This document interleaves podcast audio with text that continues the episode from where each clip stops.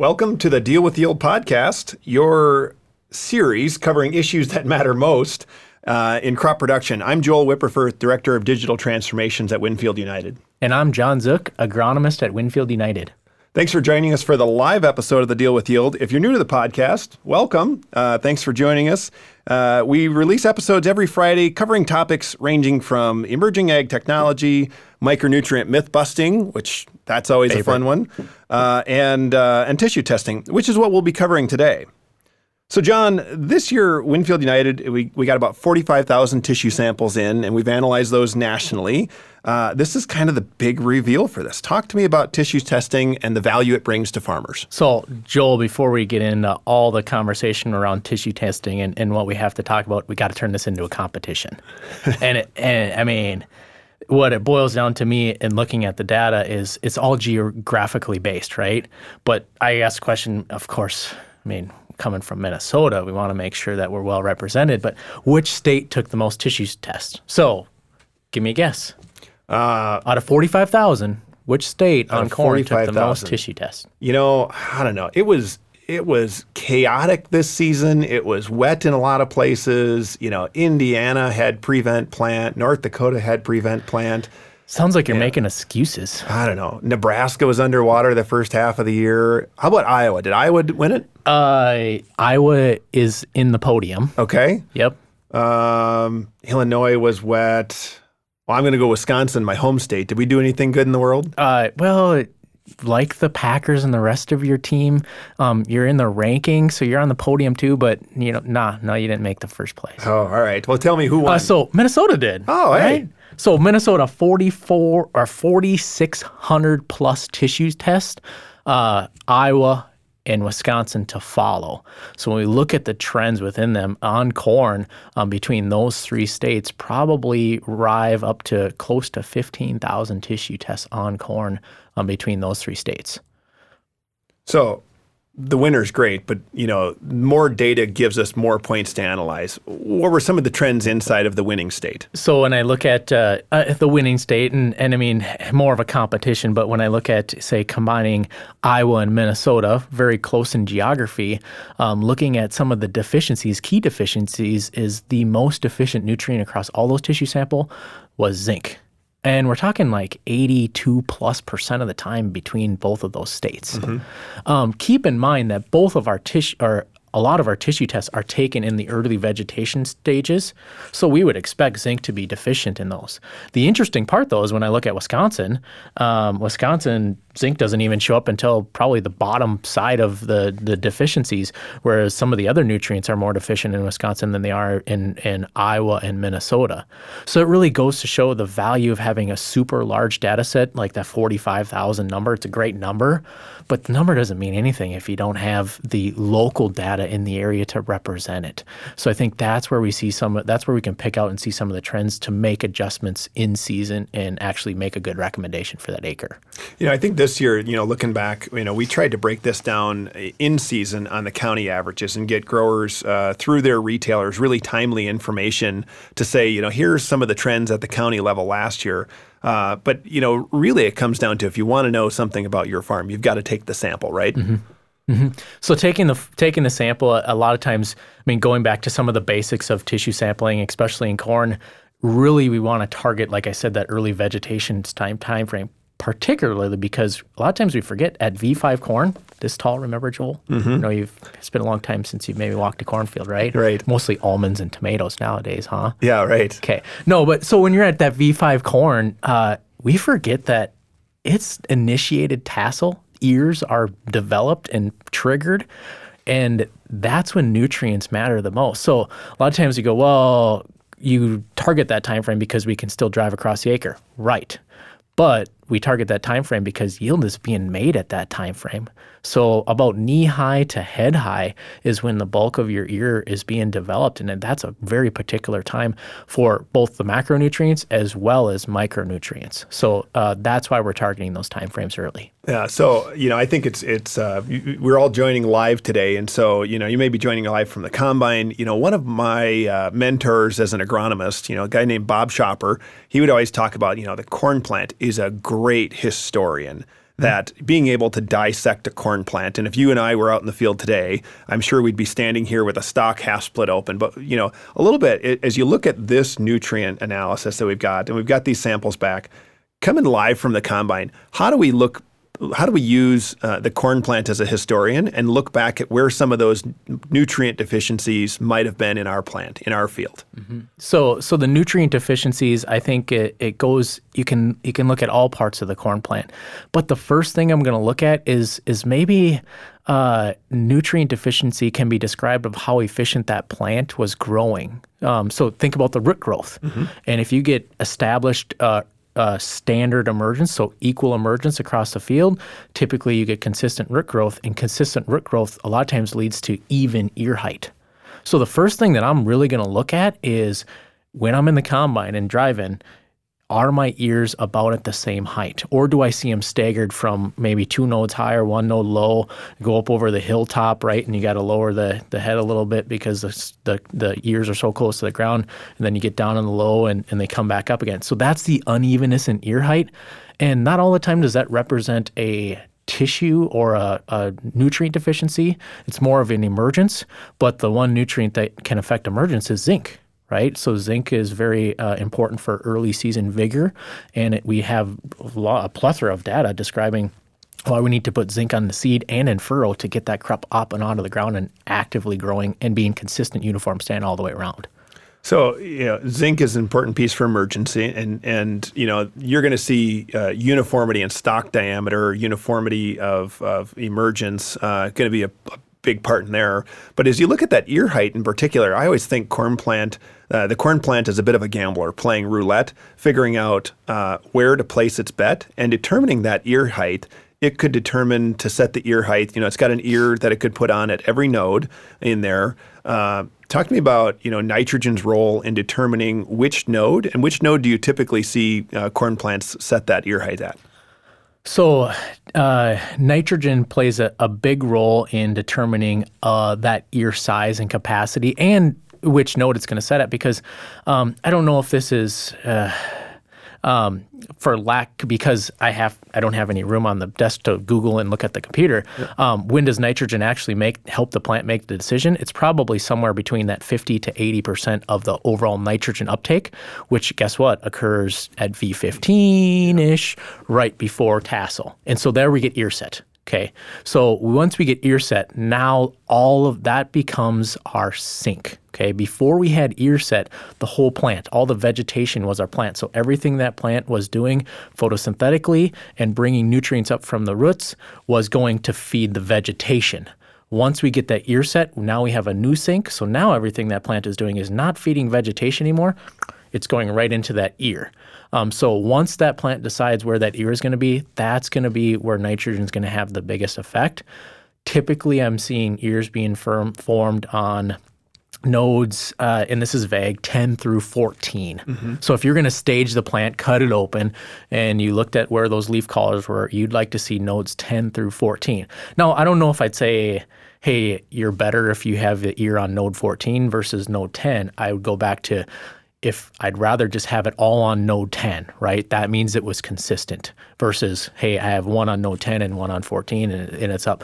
That would be variable. Um, maybe you have some stand gaps, maybe you had some uneven emergence, that sort of thing. You know, I think that's uh, that's one of the places you can really see that in the answer plots because we, we, we have those, those grass alleyways and you see two hybrids side by side with the same amount of nitrogen, maybe a, a, stressful amount of nitrogen, a limited amount, and the high response nitrogen hybrid may have that variability of ear set versus the low response to nitrogen will actually set pretty uniformly. Mm-hmm. So so even you know inter inter-hybrid variants uh, will will play a role in, in how uniform that is. The other thing that you can look, uh, and this maybe you might not be able to have the knack in the combine to see it, um, just because a lot of husks are still in the ears. But when you get off and you miss some ears and they're on the ground, right? Or maybe you turn the corner a little too sharp. I know you're guilty of doing that. I've we, heard we, of that before, right? Yeah, we chop our, all ours for silage. Oh, got it. Yeah, got it. So we can drive any direction in our field. Doesn't matter crossways and whole works. Right. Okay. So when you find that ear that's laying on the ground, grab it, pick it up, and another way that you can look at how you did fertility wise and relate them back to your tissue samples is uh, we call it the zipper, right? And a lot of mm-hmm. growers are familiar with the zipper, but uh, there's different kinds of zipper. What I'm seeing out there this year, um, and I've been through all the answer plots so far uh, in the Minnesota area, is I'm actually seeing uh, the the nitrogen zipper or the fertility zipper, hmm. meaning the root growth just wasn't there, or maybe the root growth was there, but the soils were just so wet as they were across a lot of the Midwest that we didn't get that nutrient uptake.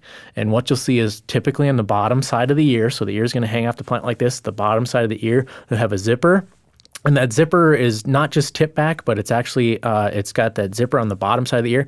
And a lot of times this year, it's so extreme that I almost see we lose one or two rows. Mm. So, uh, Joel, I was doing uh, ear counts on some of the treatments, nitrogen stabilizers versus some ag technology um, recommendations, all that, mm-hmm. and uh, intern was helping me, and you always have to laugh, right? Because if you count rows around and then kernels long, and then we take a weight and factor in the yield he's he was counting ears and I was counting ears and typing them into the computer and had our magic formula. And he said, "Well, this year's uh, 17 by 32." And I, huh? What? Yeah. What are you talking about? 17. There ain't no 17. So yeah, it's 17. Here you go. Well, sure enough, it was 17 because we had lost the whole row um, down because of that fertility effect. And guess what? We were in a nitrogen treatment that got applied pre and no stabilizer. So we had 150 pounds up front applied pre, no stabilizer, and it rained and rained and rained. Maybe got planted two, three weeks later. And so the availability of nitrogen is. Now our next test is to go back and where on the tissue samples did we see that deficiency and why? So that might be a, a reason for why maybe yields aren't up to snuff or some ways you can identify where how your fertility program worked into that season. So I think, you know, looking back at this growing season, uh, you know, I found that uh, with all the chaos, and I, I, I talk about the weather as chaos because it was like hurry up and wait. You got you know one day of planting in, and then waited 15 days. Uh, you know, you weren't sure if you, you know you probably had a worst day of planting. Hmm. You weren't sure if that worst day it was in April or was in June. Uh, but as corn planting got pushed further back in the U.S. this year, uh, some of the mental models that I have as an agronomist of you know what a tissue sample should look like kind of got broken because the plant metabolism you know was experiencing more heat under uh, earlier growth stages. What impact did that have as you looked at tissue samples this year?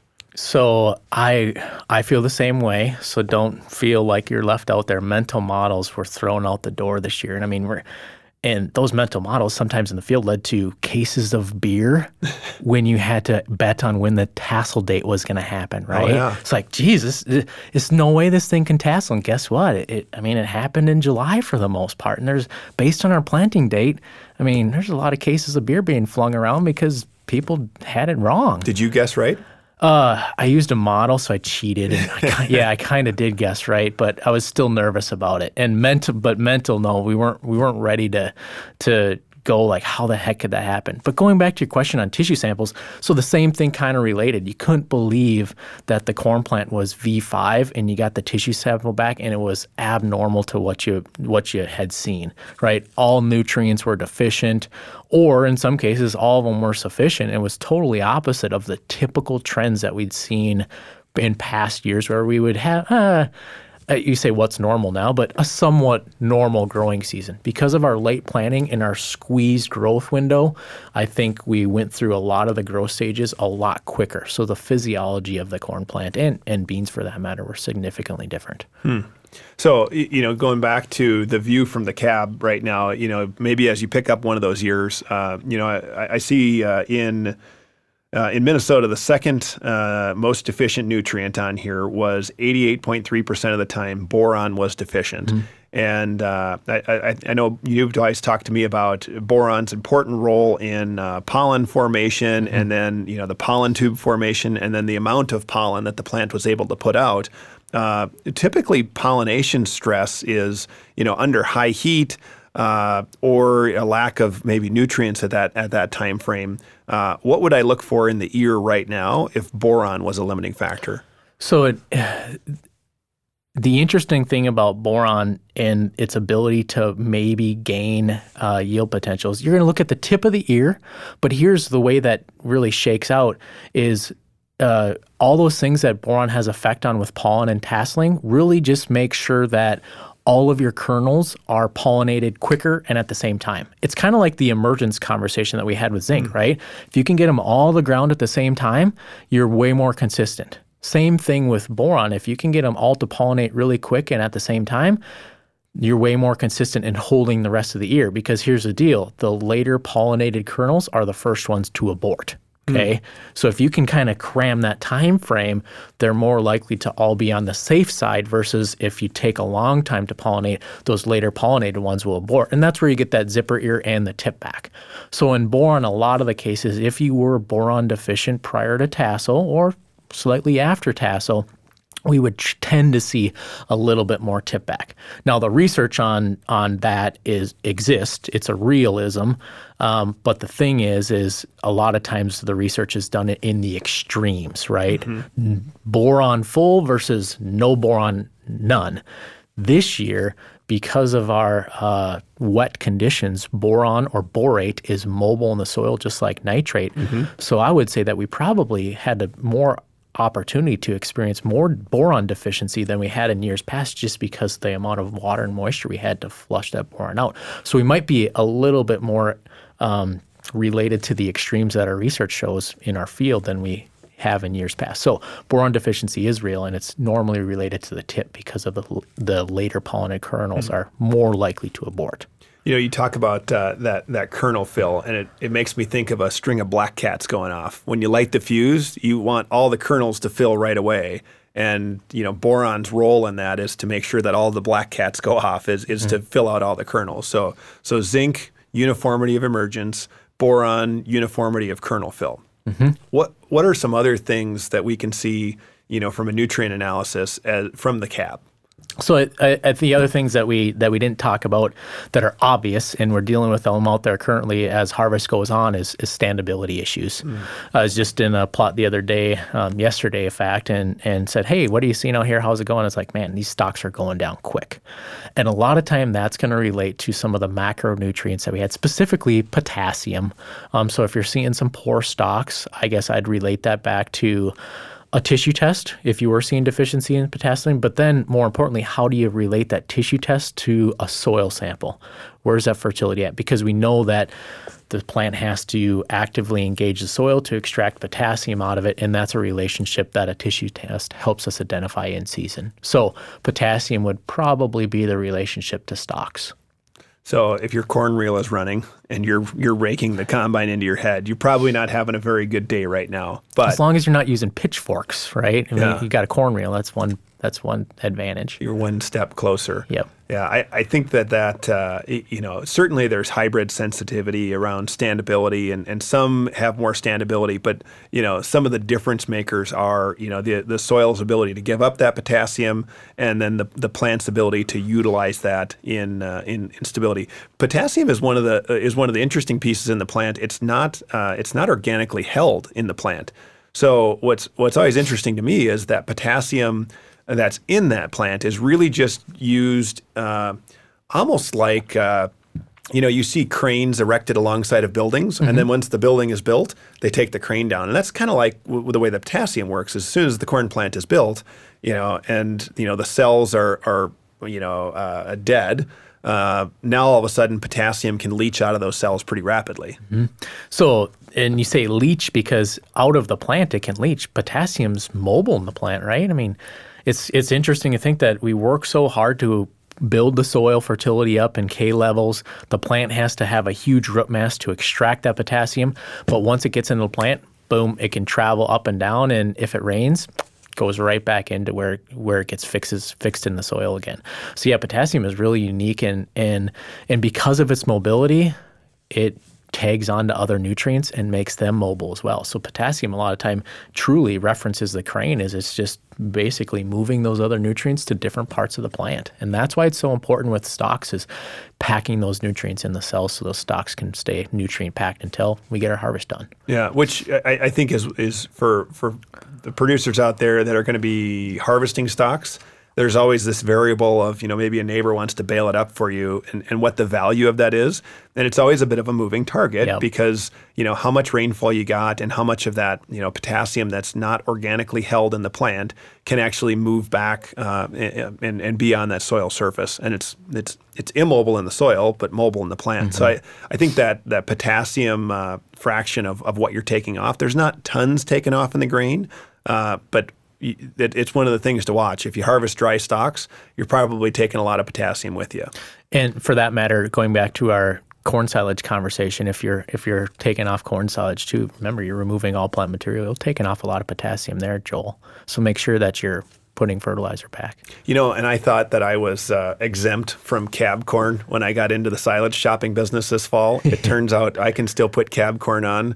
It's just that the the the truck driver that I was putting the silage into, he had his window open when I uh, might have given him some cab corn. Oh, so you like? So do you like the truck driver still? Does he still get along with you? Uh, he didn't talk to me much after that, but I it. look like my brother, so I kind of played it off like it was his fault. Yeah, wasn't in the combine. I don't know what you or wasn't in the chopper. Don't know what you're talking It was about. definitely Matt. Uh, so to get a little bit, I mean, so we talked about specific nutrients, right? You know, zinc, boron, uh, potassium. I mean, we can talk about a genre of others and why they matter, but I think we get in these tissue samples and how do we, I mean, there's more com- complex than that. It's not just single nutrients. We know, and because of the uh, amount of tissue samples that we've been taking, there's relationships and complexities within those tissue samples that we need to identify that can help us uh, make better decisions in season. I mean, one of them, and we talk about advanced recommendations via tissue samples. I mean, one of them would be the N to K relationship, and or the N to S relationship. And I think recognizing uh, of those uh, mental uh, those mental conversations of those models that we put together and having those broken, you might not be able to say, hey, this one nutrient is deficient, but because those mental models are broken, you, now you might be able to say, well, I see a ratio is off, so let's dig a little bit deeper into this nutrient deficiency. And is it really truly potassium, or could I just leached out a lot of nitrogen and I'm showing a potassium deficiency? Or opposite, right? I put too much nitrogen on because I was worried about it, and now I'm showing a potassium deficiency. So I think that's where uh, in 2019, using those tissue samples to dive in deeper with the ratios is going to be an advantage there that you could have that you could have brought into the operation.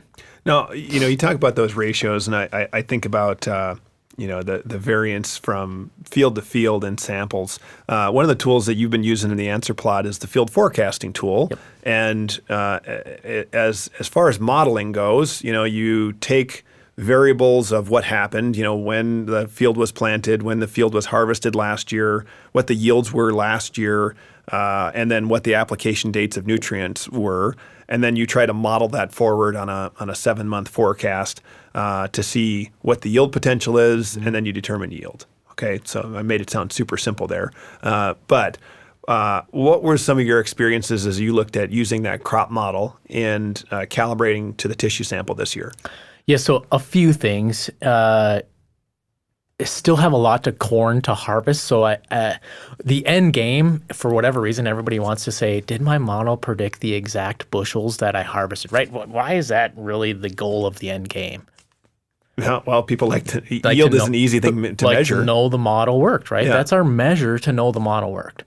Um, so what I can add to that is, I mean, I have a few fields that I've entered in uh, true yield data for because they've been harvested, and one one of those few um, was spot on within two bushels. And my validation for why it was spot on is because it was planted somewhat normally, right? We had really good data around the hybrid. Um, I went out uh, field is close to my house. Went out. I was able to stage it and recalibrate the model, take a few tissue samples, make sure those were in to recalibrate the model.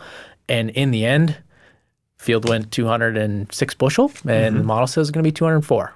I was perfectly satisfied with that. Pretty close. Okay, so that was a good field. Okay, so some of the fields that I might be seeing some some issues with, where we weren't as close with the model, uh, weren't as hands on. So maybe a little bit farther away from my house. Maybe I we planted them a little later.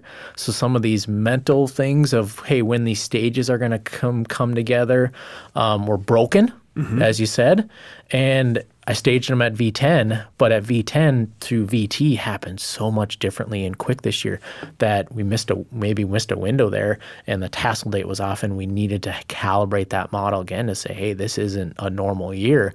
And so now we're now I'm seeing maybe in those cases 10 bushel off, 15 bushel off, and there's some differences there, but some discrepancies of how that year went and the conversations that we need to have. Um, so there's so there's all examples like that all over the board, but really it goes back to if you're in tune with that field and scouting it, and you're giving the model all of the information that you're able to put into it, it's going to be a pretty accurate tool to help predict yield and for me, is it about predicting yield or is it more so helping you predict um, the applications that you can make in season, right? I mean, yeah. that's really what we're after. Yield in the end is when the combine rolls, that's what we get. But how do I better fine tune my nitrogen? Do I need to optimize a nutrient based on a tissue test? Those sorts of things. Yeah, I think that's that's one of the the things that we get caught in here is you know we we do uh, at the end of the year you know we back check the model. We do some machine learning to try to calibrate this, but you know I, I go back to the the goal of the field forecasting tool is to be predictive in nature. Mm-hmm. It's not to be descriptive. Now, you can use it to describe what happened and when the gap between optimal uptake happened and what what you know the required uptake happened. Uh, and you can use it to describe where you found gaps. But ideally speaking, it's really a, a prescriptive tool that on the 5th of June, when you're sitting there trying to make a decision around, you know, should I push a little harder? Should I pull back a little bit? Should I make a side dress application? You know, this is one of the best tools because it's dynamically thinking about yield as the outcome. Mm-hmm. And, you know, yield isn't determined, you know, the final yield of what the corn plant can do on June 5th versus what actually happens, there's a lot of variables that go into that. I mean, the water can shut off, all those pieces. So the fact that this takes into account, uh, you know, the the, the long-term forecast as well as a five and eight day forecast, uh, those are really important critical factors. And it's really built to prescriptively make a recommendation. So as you were running in the answer plots this year, and you know, I, I know you run a number of side by sides of everything on all at once, some on you know half and half, and then you know some you just do what the model says. Mm-hmm. What it, what were some of the differences there as you did probably some hand checks at this point? Yeah, so uh, I referenced the one uh, application where we put all the nitrogen up front, no stabilizer, and that wasn't so great, right? We lost mm. a row around. But as we progressed, um, so I always try to progress the treatments to maybe what a grower do. This year, I called a few audibles on that study because of the season we were dealt with and and I was getting a lot of questions of hey what happens if I didn't even get any nitrogen out and I got planted corn and it turned into V3 and and what's it even worth? And so uh, we were saying well yeah gosh you still got to put nitrogen on it and, and certainly we did. Um, but what I did is I replicated that in the plots and then I sent it to the model to see what the model would say. And actually, some of my I did uh, applications at V1, so right at emergence, and I did and I weighted applications and did them at like V4, V5. Well, guess what? The V4, V5 was a little late. We lost yield, but V1 um, we're still able to get emergence and put all nitrogen up front and see that. Uh, see that we're still getting full yield potential. Where I was able to optimize N rate um, the most is when I put a little up front, and in this case, uh, 75 pounds. Mm-hmm. And then I'd ask the model, hey, I'm going to come back at V10. What do you think I should put?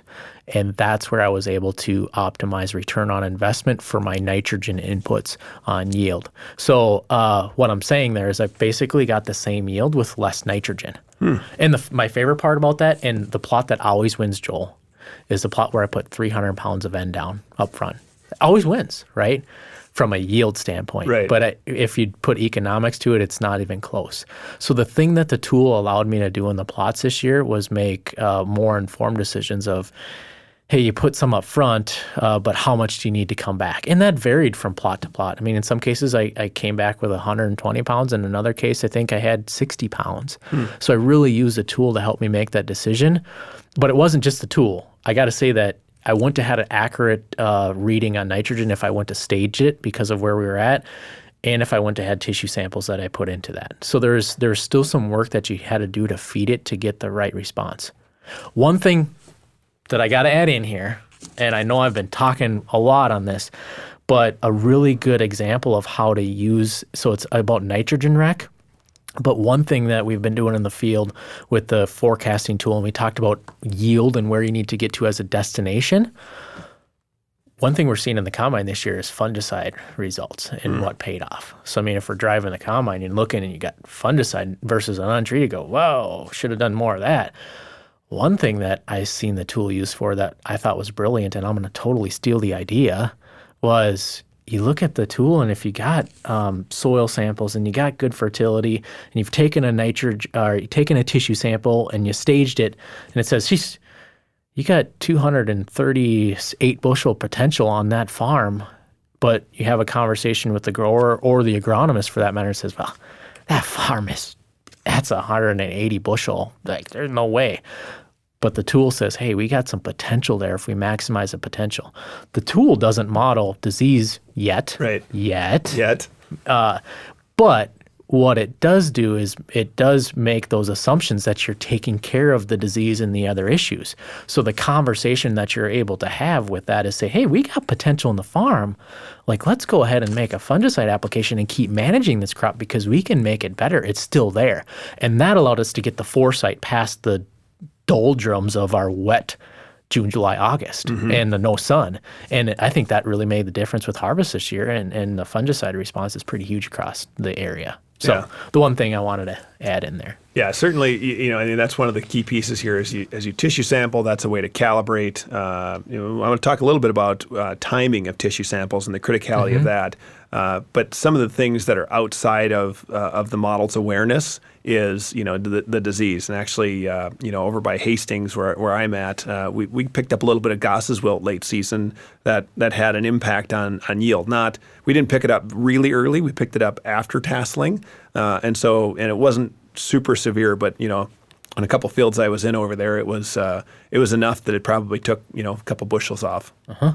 Cool. So, you know, Jon, uh, timing, and, and, you know, I, I look at uh, uh, for Minnesota, V5 to V8, zinc and boron were the first tier nutrients. In, in, in Wisconsin, uh, V5 to V8, manganese, zinc, and boron were the were the top ones. So there's some state differences there. But as you flip around to timing, when you look at Minnesota and you got that, you know, the teenage years of corn, V9 to V14 all of a sudden it flips from a micronutrient to a macronutrient, mm-hmm. uh, which, you know, a little bit, tell me, walk me through the timings of nutrient uptake and why we sample around those times differently. Yeah, so we got to remember that in order to take in our macronutrients, the bulk of our, you know, the biggest nutrients that are taken in the plant, we have to have a root established and we have to have a factory established or we have to be building that factory. So as we get, like you said, into those teenage years, that's typically when we have root and factory growth, and that's where we get the grandest or biggest uptake of those macronutrients. And specifically, that would be uh, nitrogen, potassium, and sulfur. Those are probably the big three three during the grand growth phase, which starts at V8 and about ends at tassel.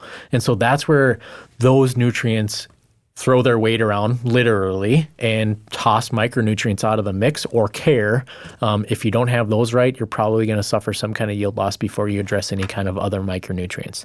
So typically, we like to get the micronutrients out of the way prior to grand growth, and that would be you know that V5 to V8 period. Zinc and manganese would be the two that we would target there. Um, and then we start that grand growth period. And the reason zinc and manganese are important early is because zinc, I always say, is the forklift. I've said this several times, and you got to have as much zinc as you can have in the plant. So when you start taking in your potassium and sulfur, that you can have a place to put it, right? You got to have the forklifts to move it into the plant. And so that's why we want to hit those early. And manganese is for photosynthesis. So now as you build that factory and get all those nutrients in, you got to have photosynthesis going on. So those are the reasons for having the micros, those set of micros first, followed by uh, more concentration on the macros. And then like we talked about boron and manganese being important at that tassel time frame. Yes, I, am just looking across the, the states, you know, Indiana, uh, Iowa, uh, Nebraska, North Dakota, Minnesota, Wisconsin, all of those in those teenage years had nitrogen, potassium, and sulfur listed as you know the the, the ones that were most deficient uh, in their in their hierarchy. There's a bit of an outlier here though. South Dakota actually picked up uh, in that V9 to V10 time frame uh, nitrogen, phosphorus, potassium, zinc. Uh, what was going on in, in South Dakota this year that that we had a phosphorus deficiency during a grand growth period? So, uh, uh, not having a ton of experience with South Dakota, but just relating with them in weather, it, probably because the cool and wet conditions, a lack of root growth, and because phosphorus is the most immobile nutrient um, that we have to deal with, I think maybe that that showed up as uh, South Dakota had a lot of prevent plant acres, cool wet soils. Uh, early season to mid season, probably acquired some phosphorus deficiencies because of that, would be my first thought around that.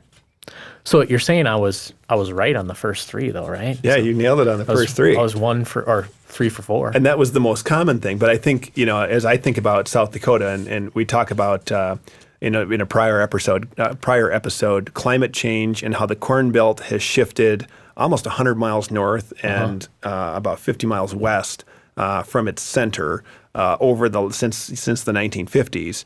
You know, and South Dakota was primed to contribute to this national average that you know we kept we kept looking at the USDA report going where is all this corn and you know they're they're predicting a lot in South Dakota North Dakota which you know are factors in the corn belt but not always in the same way that the I states have been. So to see that South Dakota came up uh, a little bit cool and wet, and to actually see a phosphorus deficiency in a grand growth phase is is, is a little bit of an interesting uh, paradigm. Absolutely. Absolutely. Uh, so I know that we have our tissue sample results in front of us, but uh, let's talk about I, we. I would. I don't feel right if we didn't say how do we relate these tissue trends to our soil fertility? Because really, after we, what are we going to do after we combine the crop that we're in right now? Probably should be taking soil test, right? And and there's we, there's only so much that we can do with a tissue sample if we don't have a good gauge on the soil. And we kind of mentioned it a little bit, but I think now is the time to get out there here this fall or, or right away this spring and assess those soil to take um, fertility and pH. Um, so you're making those right recommendations, and that's going to definitely factor into some of these results you're going to be seeing in the tissue. So, so I do say that. Uh, I mean, I sp- do spend a lot of time talking about tissue tests and the relationship, but there's a lot of agronomics designed around soil sampling as well. Yeah, and uh, you know, I, I think uh, I always used to joke. You know, GPS allows you to poke the poke the same soil sample hole twice, and uh, you know, of course, you know, if you poke that same one twice, wouldn't it be empty? Uh, that was always my agronomist joke. I'm not sure it went over all that well. I tell it to my kids. You must be a no-tiller then, or Right, that's exactly. Got it. No till. Uh, but on, on a prior episode, we actually talked uh, with Jason Weller, uh, Mm-hmm. the head of the TrueTerra uh, Insights engine, uh, talking about how grid, how, how doing a geospatial soil sample or a grid soil sample, um, having soil samples referenced to GPS actually contributes to your sustainability score in the TrueTerra tool. And, and a lot of that is about being able to go back and resample that same area. And, you know, you're sitting in the combine, you know, you're wondering, maybe I haven't sampled this field for a while, or I usually do it in fall. I'm kind of tight on the window. Maybe I should push it to spring. What would be your advice right now around, you know, this tight window between the combine and the tillage implement and trying to squeeze in a few, uh, a few soil samples? So, so I think uh, now is an okay time to take soil samples. I mean, if the ground is frozen, that makes it a lot more difficult. Uh, I broke a probe last year, by the way. I thought I could. I thought I could get it in, and I, I just I put all 225 pounds on it, and it just buckled like a coke can. Nothing further needs to be said on that. Bull in a china shop is kind of what I would expect. I kind of looked around and make sure like none Nobody of the neighbors, yeah, none of the neighbors saw it, and I kind of just put my favorite like soil. Happy Gilmore the probe into the weeds somewhere. No, no, no. It was a sad day. I kind of looked at it and carried it back to the shed. did the proper burial. right. Got it. Uh, so, I mean, aside from frozen ground and, and wrapping up probes, uh, I think now is a good time to take that, that soil sample if you have trend of soil samples taken in the fall, right? So, Right. so I mean, uh, there's a trend of hey, if you're consistently taking soil samples in the fall, we would want to continue that trend of taking them in the fall, and that would be a priority. If we can't get it in, spring samples are just fine too. You just have to maybe uh, tread a little bit more lightly on the trend that you might make from the rest of your data set. So there's definitely some ways around that, but really uh, the base of a good fertility program is having a soil sample to to make a recommendation. The other base that is uh, sometimes hard to incorporate in the fall because we want to get out there and make those P and K applications a lot is yield. So having soil and yield as a component mm. really help have a better conversation of what you pulled out of the soil versus what you need to put back, um, and then that sets you up right for 2020 or, or the next year. You know, let's talk a little bit about that. You know, uh, there was a recent uh, USDA report that came out uh, talking about 68% of farmers are yield mapping, uh, but only 34% of those are ever printing a yield map, which puts the number of farmers incorporating uh, the yield map into the fertility recommendation below that 34%. Uh, you know, soil sampling is a great point of reference, but really, you know, yield is is the other point of reference. And there, you know, there's there's academic variability within both of those pieces. But talk a little bit about how you've put together fertility recommendations using yield and soil samples. So I think uh, I've worked with several different uh, uh, agronomists on designing their recommendations for this, and and uh, and consulting with them and myself on how to do that. And you got to give them a weight, right? And what's that weight? Ah, it depends how consistent you are in taking soil samples and confident you are on the yield that's coming off of that acre. So it goes back to a yield history conversation, right? Do you know that that's a high producing acre? Was it just picked up rented ground? Um, and then how many years of soil history do you have on it? So I think you got to assign them a weight. And then once you decide, assign the weight, I guess my preference is if I have a good yield history, I'm probably going to give more weight to yield history than I do for a soil sample. Typically, I like to use a soil sample more of a trend of, hey, have I gone down over the course of four to five years, or have I gone up or stayed the same? And then you adjust your trend of that's your build factor into what did you remove? Did you have 240 bushel corn or did you have 140 bushel corn? And you can dial that in. The other thing to add there is I like to put be putting fertilizer on for every crop, Joel. So uh, enough of this two-year fertility because I think it, we experience a lot more waves in our soil sample because what we'll have is you'll soil sample every four years and you've had two years of beans and two years of corn or just four years of crop in general and the your ability to compensate for that for the soil and add it back is a lot more uh, strenuous to execute than is if you were just able to take a removal and say here's where we took the fertilizer this is where we need to put it back and I know if Jason was listening, he'd really appreciate that conversation as well. Yeah, yeah, it's a. I think that's a that's a strategy that I've seen growers take on and put it back where you found it. Uh, you know, especially, you know, we keep talking about a normal year. Uh, when I looked at yields across the U.S. Th- this year, it was anywhere from plus 66 bushels to minus 100 bushels mm-hmm. from uh, and all the way to zero if it was prevent plant. You know, it's really hard to plan for that in a two-year spread and remember what you did. So I think as you as you go after you know building uh, in in areas that have really low fertility, uh, replacing that that removal. Uh, the other place I like to document some of this is right on the soil sample report. I like to just write a little note about what the year was. And mm-hmm. if I took the soil sample under dry conditions or wet conditions and a little bit about what the yield was, sometimes that's just a, a quick, easy way to have a little history as I'm looking back over the years of sample consistency. Mm-hmm. The, the comment of, hey, let's just put it back to where we found it. I mean, sometimes that's a little sweet sustainability conversation, right? It's really cute. But I yeah. think what it boils down to for the grower is if you're putting those nutrients back to where you removed it, now you're also feeding the acres that produce, right? You're feeding the mulves, the mulves that are going to f- give you the crop. And I think that's that's a sustainable conversation, yes, but for a pocketbook conversation, can you put that potassium or that phosphorus or nitrogen for whatever it is back to the acres that are going to give you the response. And that's what comboing yield with soil history is going to give you a view at. And if you don't put those two together, you might not see, um, hey, I got low K in this area, but I have my highest yield well, let's make sure that we build the heck out of this spot. Whereas you might have a low K in this area, but the lowest yield, well, maybe don't need to be as aggressive as yield there, even though I'm low K, just don't get the yield response. Or you could say, is the reason I'm not getting yield because I have low K? So there's a mm-hmm. lot of questions that you need to answer by putting those two together.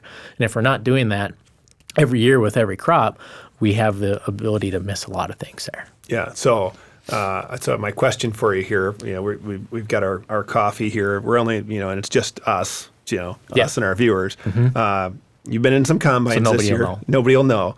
Uh, share with me what's the highest, most realistic yield you've seen on a monitor this year, or maybe somebody screenshotted and texted to you. Can I yank the hydrostat? Yeah, you can pull the hydrostat forward. 'Kay. Careful of the, ca- the cab corn, though. Uh, so so I I've seen over 300 bushel this year, um, and I've seen under 100 bushel in the same field. In the same field. Yep, So absolutely. if you had a choice, And that's hold on. I've seen zeros in the same field, but I mean we know what zeros are. They're drown out spots or no stand. Right. So I mean where I got a stand under 100 bushel. Okay, so as you think about, you know, this episode is all about nutrient analysis and tissue sampling, you know, if you had to invest in one area of the field, would you invest in the the zero area, in the hundred bushel area, or in the three hundred bushel area? Which one of those has the best odds of ROI? Is this a trick question? I don't know. You answer it how you want. Uh, I'd put I'd put all my money in 300 bushel. Yeah, I, I, I think I think a lot of times when we start grid soil sampling, the idea was we, we were going to make the field uniform. Yeah. And you know, there's just something that's that's right in those areas from the soil microbiome, which we have yet to completely discover, to you know the soil structure makeup that it lacks compaction, uh, has good you know has good structure, has good uh, clay silt sand balance in there, soil drainage.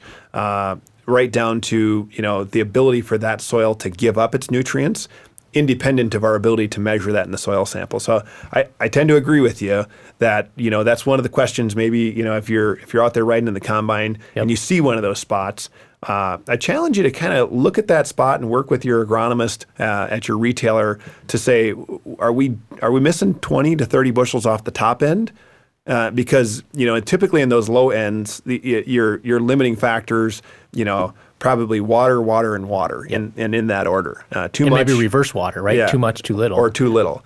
And you know those sometimes you know I find in a year like this where it was wet, your yield maps are actually inverse, where the tops of the hills are the best yields and the bottoms are the worst yields.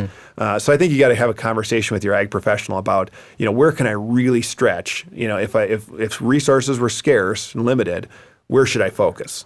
I You're think- saying top end. yeah, I think you nailed it on and finding the top end spots, but I think it's do the does the top end spot have the potential to get bigger? Right. That's by making the whole field even, you kind of say, Oh, even Steven, everybody gets a medal, okay, go home, right?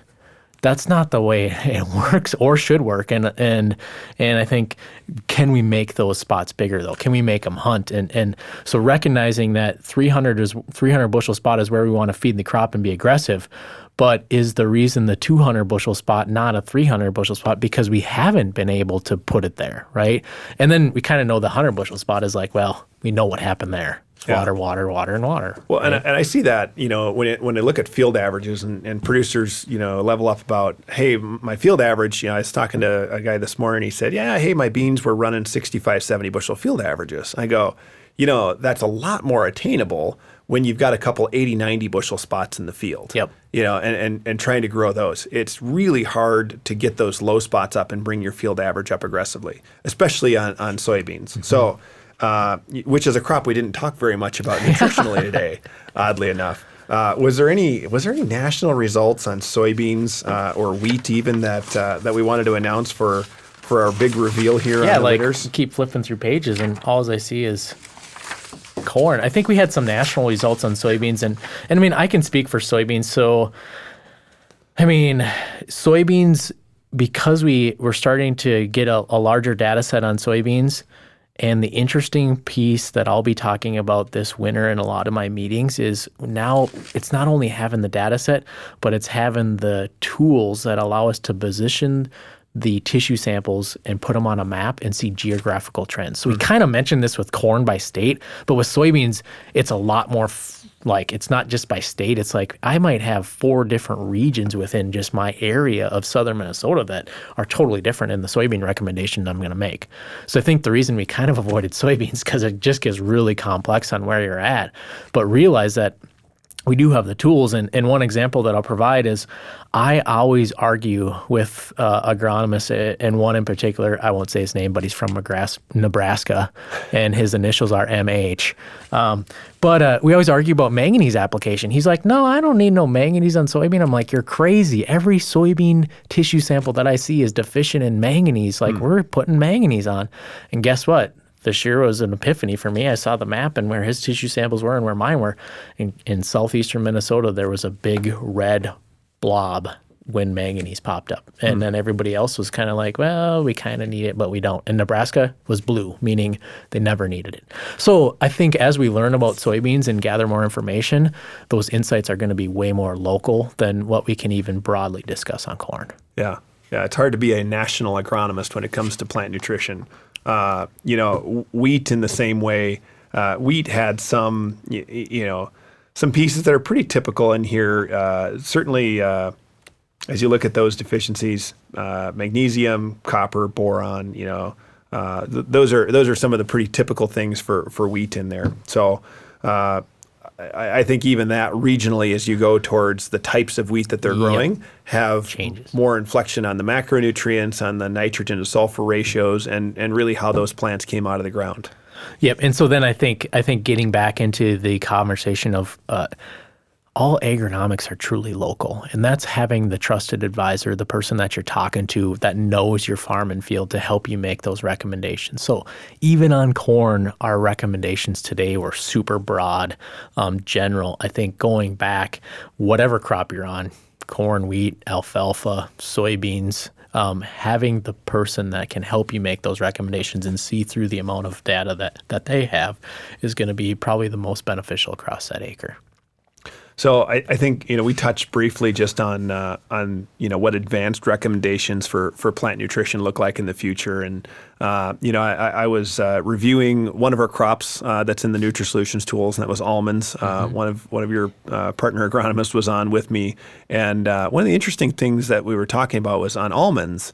There really is no growth staging you know, because the leaves are on the tree and you know they, they're they're on there and, until they uh, until they, they fall off, you know, and senesce that, that year. And so it's there's really hard to grow stage by leaves. Mm-hmm. And uh, one of the things that they were talking about is trying to get the metabolic age of that leaf.